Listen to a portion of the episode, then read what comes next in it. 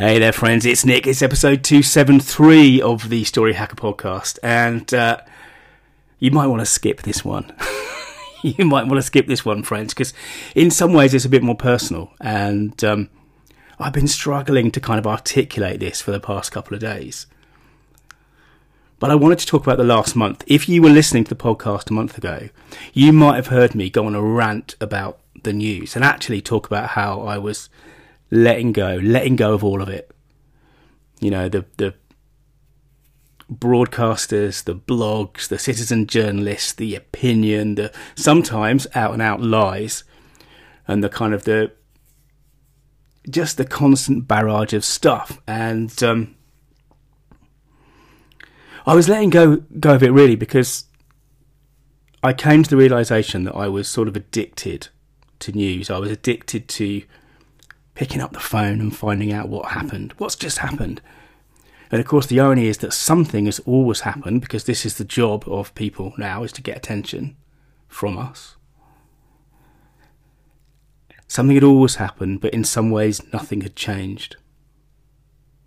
We're always on the edge of a cliff. And I guess I just had this moment, this sort of this moment of realization where I thought, you know, this is just not doing me any good. I want to step away from the soap opera. I want to, want to get some space um, to think. And in some ways, it was quite a hard decision because, you know, I'm somebody whose identity is is kind of wrapped up in knowing what's going on. Maybe that was the problem. You know, I was, you know, I believe we should, we should take notice of the world around us. We should understand. We should try and get some, get some depth, get some context into what's going on. And I think part of this this realization I had was just this this I guess this realization that, that I was outsourcing my focus and in some sense my peace of mind to people whose whose job whose job or passion it was to distract me from my focus and disrupt my peace of mind. And so I just said, no, no more. And um, about 30 days ago, I essentially just stopped looking. And I've talked about this before, but in the first week or so, there was, I just realized how much of my time was spent reaching for the phone. What's happened? What's happened? What's happened? And, um, and then it started to tail off. And actually, do you know what? I started to read books and um, read websites of thought, perhaps thoughtful people, um, and pay less attention to the things that you know, the tides that wash in and out every day. Um, you know, or the the social media posts of idiots, or you know, what have you, or people who would just who's who don't even believe something, but their job is to get you started. You know, I'm I'm dead suspicious, you know, of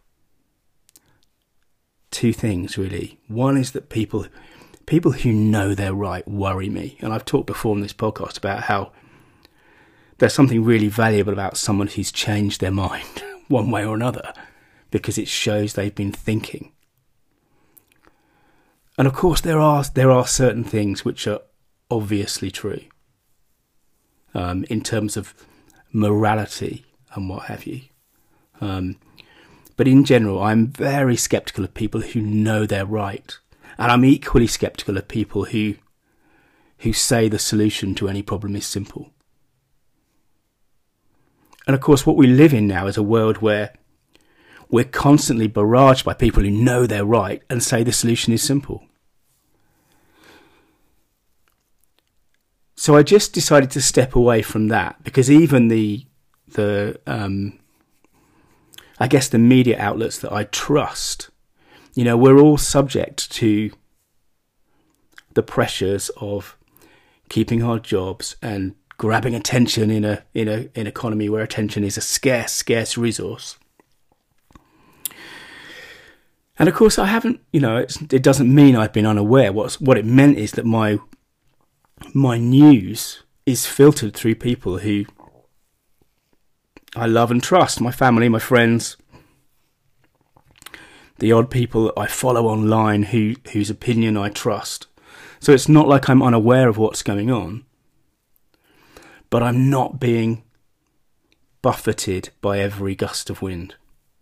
I'm not being outraged. You know, one of the things we learn when we're telling stories is that one of the ways to get a reader or an audience to get a really strong reaction is to have our our bad guy or bad girl do something which um, provokes that kind of strong social condemnation. Like,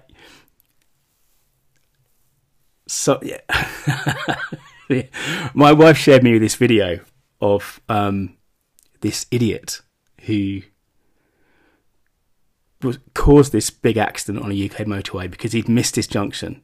So he um, he slowed down in the middle of the motorway. He stopped in the middle of the motorway, freeway to my American friends. Um,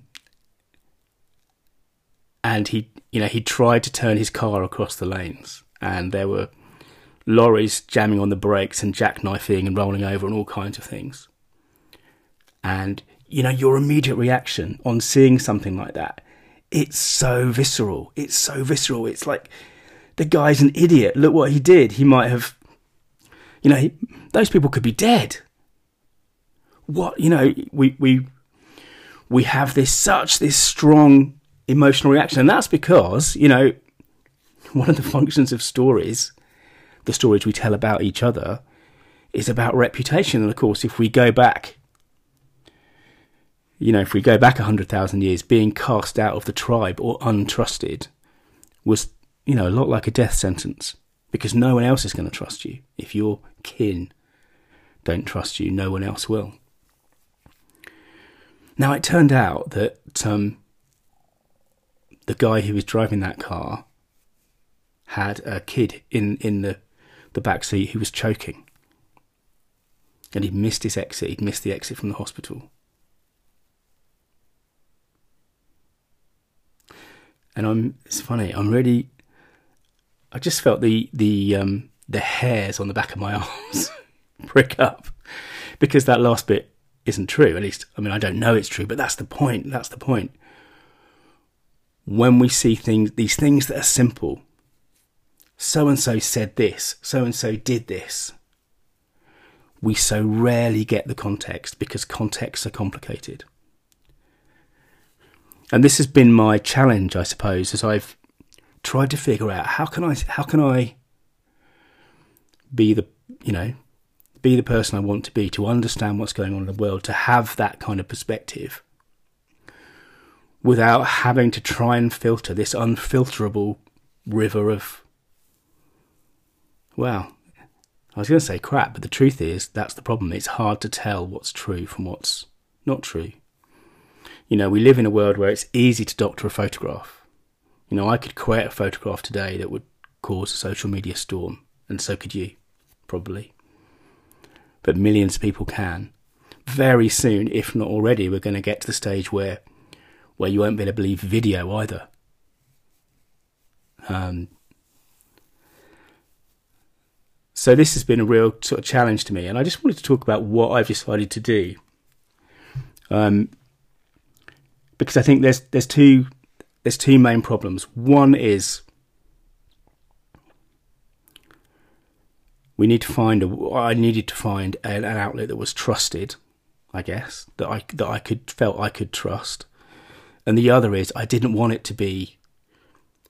I was gonna, I was going to say day by day news, but um, but actually, um, it's minute by minute news that's the, that's really the problem. In other words, I wanted something with a longer timescale because it's so easy just to get sucked into the moment, and um, again, we lack all kind of perspectives. So anyway, what I've decided to do for a month at least is I'm subscribing to the Economist, um, which is a a British magazine. Well, it's published all around the world, but it's a British. It's based in London um, with um, people all around the world, and it has, um, I guess you'd call it.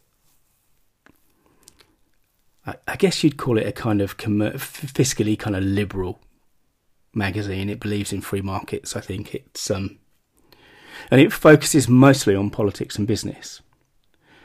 And these are the two things, I guess, that that interest me most. I'm not interested in celebrities. I'm not interested in gossip. You know, I'm, I'm interested in in news.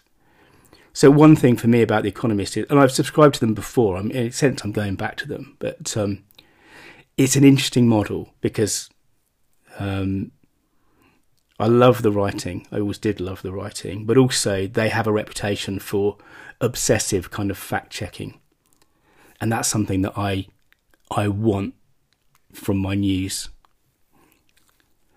I want to know that that if I read something that it's true, that it's been checked. Um, so, God, it sounds like a simple thing, doesn't it? But the other thing is they have a perspective. They have the perspective of the history of the magazine, but also the perspective of the worldwide um, nature of it. And I think you know what's interesting for me also, I guess, is it's public. It comes out once a week. Of course, they do daily updates and what have you, but the magazine comes out once a week, so it's it's always looking back, really um, and providing some context. And lastly, they do a really good audio version of the whole magazine each week. So, you know, I can listen to that as I'm, you know, mowing the lawn or doing chores or whatever. And I'm to give that a go for a month. Um, and look at an alternative way to build that sense of what's going on, but without the drama, without the fear that what I'm reading is actually either wholly wrong or so out of context that effectively it's wrong. And in the knowledge that um, because I paid I paid them in advance, I've subscribed to the magazine. They're not just trying to grab my attention all the time. So wow, it's 12 minutes. I've been talking for 12 minutes, which may end up being, that may be close to being one of the longest podcasts, just normal podcasts at least. And you're still here. Are you still here? You, hello? hello? Is this thing on? normal service will be resumed tomorrow, but I just wanted to talk about um, this because I think it's really important. It feels to me like it's becoming a huge issue because the stuff that's going on at the moment it's divisive and we can all feel that whichever side of, of whichever argument you're on. I know that you can feel that too and it's going to take i think it's going to take right thinking people to stand up for the integrity of the news and what it means. And i'm not saying you should all subscribe to the economist but I think we need to think about where we're getting our information from, how much we're we're being kind of you know we're the we're the lightning rods that that people with without our best interests at heart, or indeed without the world's best interests at heart, you know they're just hitting us time and time again with things that are designed to make us angry. Okay, that's it for me. Normal service will be resumed tomorrow on the Story Hacker podcast. Thank you so much for listening. if you haven't subscribed already, hit subscribe and um, we'll continue this conversation together. Bye now. Hey, this is Nick. Thanks again for listening. To dig deeper, search for story.business.